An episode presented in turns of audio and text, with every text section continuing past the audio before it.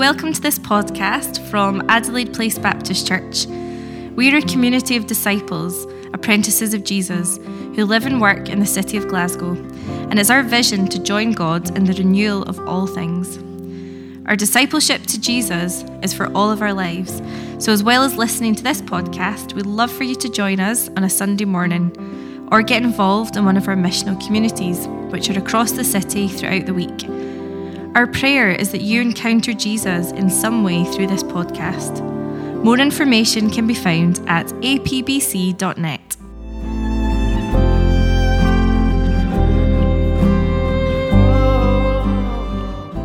Amen.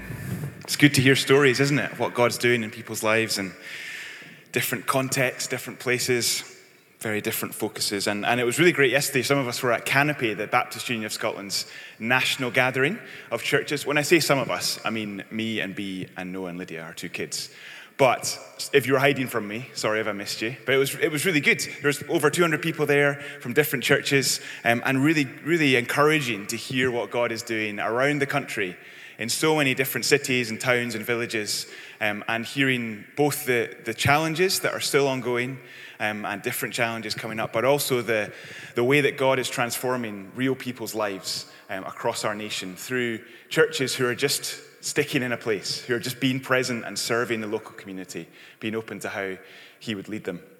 Because when we, when we talk about following Jesus and practicing the way of Jesus, we all live that out a little bit differently, don't we? Each one of us here has slightly different experiences each day, maybe different jobs or studies or uh, going to school or whatever it is we do. We all live out this following Jesus in a slightly different way.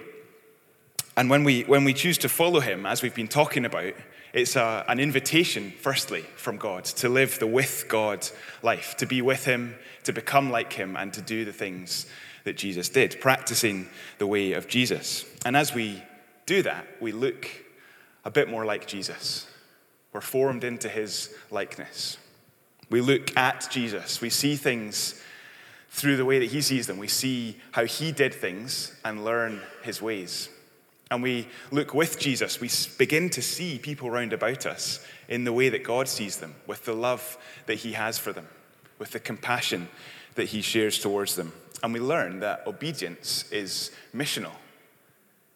That this following Jesus is attractive. When we begin to look a bit more like Jesus, when people see how he is changing our lives, then they're attracted not to us, but to the person of Jesus, of who he is and what he's doing among people that we've just heard from, among people across the country and across the world. As followers of Jesus, then, are, are, as disciples of him, apprentices, learners at the feet of Jesus. These, some of these rhythms and practices that we've spoken about, um, they, they, help shape our, both our inner space and our outer pace. Our inner space, the, the sort of depths of our soul, who we really are when we're honest, if we dare. And our outer pace, who, uh, what, what, kind of speed do you live your life at? We thought a few weeks ago of, of the pace of Jesus being the pace of love, that he moves slowly and takes time for people and stops for the outsider. And we also thought, finally, about that living with Jesus and for him is living for the other person. This isn't some kind of self help program or self development or personal um, goals, but it's, it's about becoming more like Jesus, that we might serve people around about us and love them the way that he did it. When we look at Jesus, we see that he loved people, that he gave up everything for the sake of the other. And we might love like him. So this morning, we're gathering around communion. We're gathering facing each other, a lot of us. And we're going to just take a few minutes, just briefly think about acknowledging the presence of God among us acknowledging that Jesus is here with us by his Spirit. So let's read from Psalm 139. If you've got a Bible, feel free to look it up or get your phone out, or it'll be on the screen as well.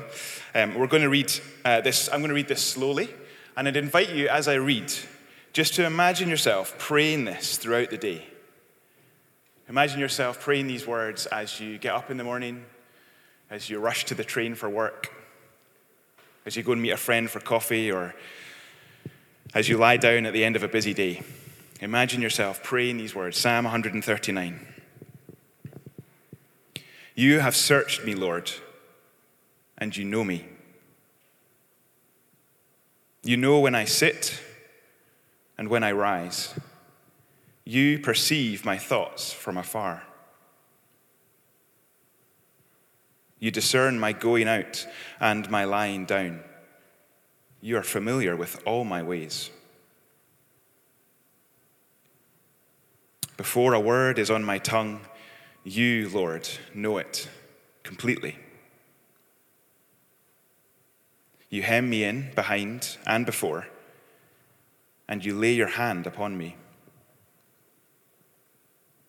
Such knowledge is too wonderful for me, too lofty for me to attain.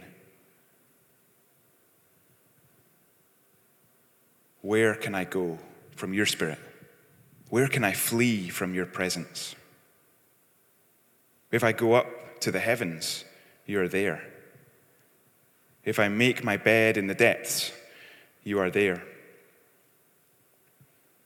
If I rise on the wings of the dawn, if I settle on the far side of the sea, even there, your hand will guide me.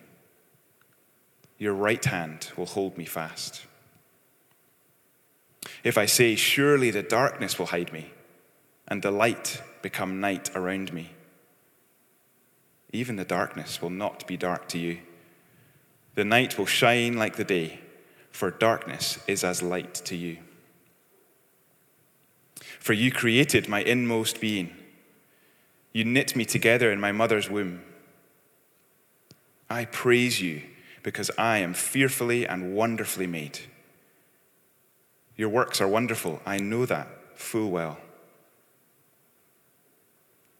My frame was not hidden from you when I was made in the secret place, when I was woven together in the depths of the earth. Your eyes saw my unformed body. All the days ordained for me were written in your book before one of them came to be. How precious to me are your thoughts, God. How vast is the sum of them. Were I to count them, they would un- outnumber the grains of sand. When I awake, I am still with you. If only you, God, would slay the wicked. Away from me, you who are bloodthirsty. They speak of you with evil intent. Your adversaries misuse your name. Do I not hate those who hate you, Lord, and abhor those who are in, are in rebellion against you? I have nothing but hatred for them. I count them my enemies. Search me, God, and know my heart. Test me and know my anxious thoughts. See if there is any offensive way in me, and lead me in the way everlasting. Amen. Amen. So we've thought together, not just in the last few months, but over the past few years, about practicing the way of Jesus. This invitation and commitment at the same time. And we're being formed each day by things around us voices, people, what we scroll through, and so on. As uh, I, quoted Rich Villodas, a pastor in New York, the other week, and he says this just, just a little bit of what he says. We need to regularly be called back to the essence of our lives in God. That essence is one of ongoing transformation. That is Christ being formed in us. Christ being formed in us. We've all got different personalities we've heard already. Some people prefer talking to people all day, some people really don't. And that's good, that's okay. We all have, will have developed different patterns, different rhythms, different practices of what it means for us to be with God. Some of those will be new in this season after a difficult two years, after new jobs or new cities or losing people we love. Perhaps we need to think again and, and, reassess what, what is it that connects me with God? What are some of the practices and rhythms to build in that help me to connect with God, to acknowledge His presence, to be with Him, so that we can become like Him and do what He did? And uh, one tool that some of you will be familiar with is um, called the examen. It's a really old practice, hundreds of years old, that the church has practiced for years and years. And, and it can really help us to pay attention to that inner space, what's really going on in our souls, and the outer pace of our lives as well, to take stock and recognize where we need to rest, slow down, listen to people round about us, and listen to the still small voice of God. Um, this practice is just a practice, it's a tool, it's not the vision. If you do this, then it will be helpful. But if you don't do it, then there's other ways to connect with God. It's just a tool, a practice. It's a simple prayer, a way of praying that um, St. Ignatius developed at the start of the 16th century. And its, its purpose is really nurturing a reflective habit at the end of the day or in the middle of the day to be constantly attuned to God's presence, to recognize that God is with us always, but we often miss Him speaking to us, working through us, working in us and around us. Now, I don't think I'd be telling you something you didn't know if I said that prayer is sometimes hard. I don't think I'm alone in that. And this simple tool, like many others, can help ground us and ground prayer in real life, in what's really going on around about us and in our hearts. It helps remind us of our relationship with a God who is really interested in the, the nitty gritty of our life, with the mundane things of our life, who desires to be personally caught up with our day to day living and breathing and going about whatever we're doing. It's, it's just a technique of prayerful reflection, reviewing the day and asking God where He was present, where we missed what He was saying to us, and praying with hope for tomorrow. So, the whole point is simply to look back over the current day, reflecting on the ways in which God was present. And it encourages us to pay attention to the promptings of God by His Holy Spirit. It helps us to be honest, to say before God, I didn't live like you asked me to live today, and to seek again His forgiveness and grace, which there is always more of, and which He welcomes us back with open arms. So, we're going to come to share communion in just a few minutes. But before that, I'm going to leave a bit of space for us just to pray, to reflect together, but in silence. So, if you're an extrovert, that's your warning. If you're an introvert, your time is coming. You might just want to be silent. There'll be something on the screen, a simple form of the examen to help you. We'll put up in just a few minutes. Um, but if this is a this is not just a new thing. This is not a new um, pattern. It's, it's, there's lots of books that you can read about this. Dallas Willard's written a book um, called, the, called Hearing God. Philip Yancey's written a book called Prayer, Finding the, the Heart's True Home, that you can explore more about this. Um, so, what is this practice? Well, firstly, it's, it's about acknowledging God's presence. It's about reviewing the day in a posture of gratitude, recognizing that however difficult the day's been, there's been little moments of God's provision. There's been things that people that we can be thankful for. It's about recognizing a consolation and a desolation. Come back to that in a minute. Uh, um, from each day, and then praying with hope for tomorrow, committing ourselves again to live for Jesus in the day that is to come. Um, like lots of these things, there's lots of slightly different wordings or different versions, um, which are really helpful. And I've found that language of consolation and desolation particularly helpful. A consolation being where you, you felt most alive through a day, a time when you felt maybe close to God, or you felt at peace, or full of His joy, um, or just doing what you know you were meant to be doing, um, and, and, an experience that you know that God is near. Uh, and, and a desolation is kind of the opposite of that an experience that drains your energy, or a time that, that you can feel far from God, even if you know in your head that He is near, that you don't feel His presence, where you maybe feel sad or alone or isolated. And then the tricky thing is about desolation is that you can feel far away from God. And sometimes it's a distressing experience that we feel God is far, but God is still very near. So the gift is praying into that time of feeling far from Him, of feeling alone, of feeling isolated, and asking for God's grace within that experience. And God shows up in both desolations and consolations. He is present always. So the point of this isn't to find a formula. The thing is, we, we probably know this, but we often forget God doesn't need our best efforts. He isn't impressed by how often we do whatever practice it is or how intensely we concentrate. It's been said before intensity is, is not a fruit of the Spirit. But we do know that God promises to draw near to us when we draw near to Him. The image that Jesus gives us is of a son who has run away from what, what he knows, run away from his father, turning back towards home, and a father running out to meet him. When we draw near to God, he draws near to us. The Lord loves to meet us wherever you are this morning on your journey with him. However long you've been following him, or maybe you don't even know if you follow Jesus yet. He loves to meet with us where we are. We can't achieve the presence of God, we can't work it up or try really hard. What can often be missing, though, is our awareness of His presence. He's always with us, but we often miss what He is doing and where He's working. So find your own way of recognizing the presence of God. Pause at noon and consider your morning. Stop in the evening and think through the day. Be careful, like any tool, that this doesn't become something that you do out of habit or duty. But think of it as a way to dialogue with God in friendship, in the context of relationship.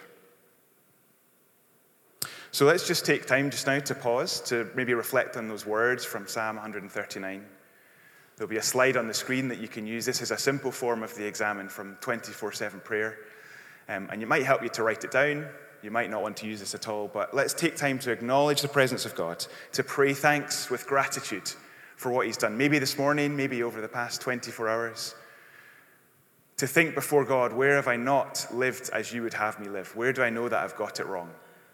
And just invite and welcome His grace and His forgiveness into that moment and pray for the rest of this day and for tomorrow. And we're going to we're gonna do this together. We'll put some music on before we gather around the table, around communion. Let me pray as we, as we come to pause just now. Holy Spirit, we acknowledge your presence among us. We know that you're with us, but we sometimes forget. We know that we need you, but we still often try to do it ourselves. And so we ask in Jesus' name that you would have your way among us. Please, would you do what only you can do? It can't be worked up by human effort. We thank you that you love to meet with your people. And I ask that your peace and your power, your love and your kindness, something of heaven on earth, we would know this morning in this place. Amen. Amen. Let's pause for a few moments and uh, let's pray and reflect together.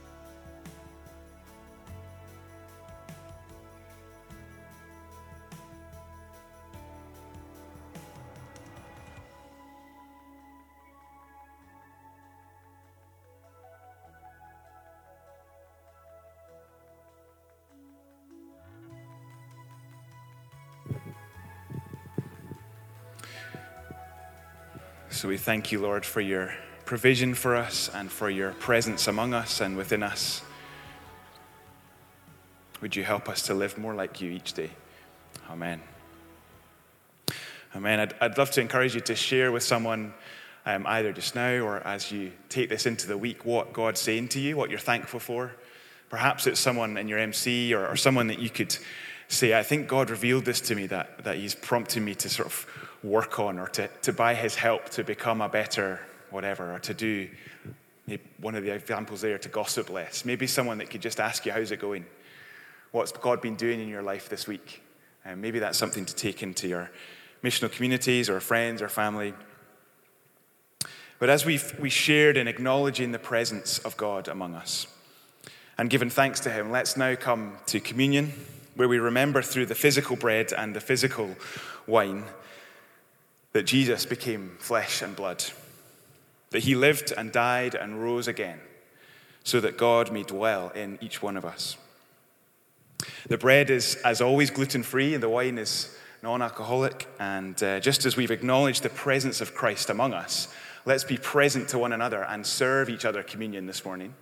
Uh, it might take a bit longer, it'll probably get a bit messy, but that's okay. This is, the, this is the family meal that we gather together, all those who love Jesus and want to live for Him. And so we'll serve each other um, as you come up, receive the bread and wine from the person in front of you, and then take the plate of bread and offer it to the person behind you. And just say simply, This is the body of Christ broken for you. And if you know your, their name, then use it. This is the body of Christ broken for you, Emma. And then take the, the tray of little cups and say, This is the blood of Christ shed for you. So we'll share together in communion.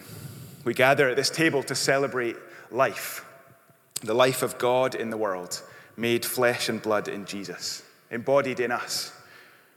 We come to remember the body that was broken, the hands that touched the untouchable, healed the hurting, and did no violence, the feet that got dusty along city streets and at the lake shore, the arms that welcomed the stranger and embraced the outcast the legs that entered homes and synagogues and danced at celebrations, the eyes that blazed against injustice, knew how to cry, and saw the potential in everyone. The belly that shared the tables with unexpected people and shook with laughter, the lips that wove stories and painted pictures of a new community and a better world. This blessed body was broken abused and rejected, and we come to remember, for we are called to be the body of Christ. Let's pray together. Oh God, we give thanks for this bread and wine, a timeless reminder of the flesh and blood life of Jesus. Broken, rejected, yet unstoppable. In Christ, we see a life that could not be ended by death a purpose that could not be silenced by the forces of violence, and a desire deep within you for the transformation of the world. And so, as we eat the, the bread and drink the wine, we thank you for the acceptance and tenderness which, with which you have transformed our shame into dignity and loved us into life. We thank you for cherishing the potential in us and for calling us to be partners in your vision for this world. And as we eat the bread and drink the wine, we call on your Spirit to come alongside us, so that together in the company of your Spirit, we may give ourselves afresh to the task of remembering you, of being the body of Christ, of living your life in this world. Amen. Amen. So, this broken bread we share is the body of Christ. It's a sign that we live and risk together as the community of Christ. Let all who seek Christ take and eat. And this cup that we drink together is the wine of the kingdom of God, the sign of God's undertaking for the life of the world. Let all who seek Christ take and drink. So let's come as you're ready. There's tables downstairs and upstairs. Let's serve each other and take time to receive the body and blood of Christ and acknowledge his presence among us.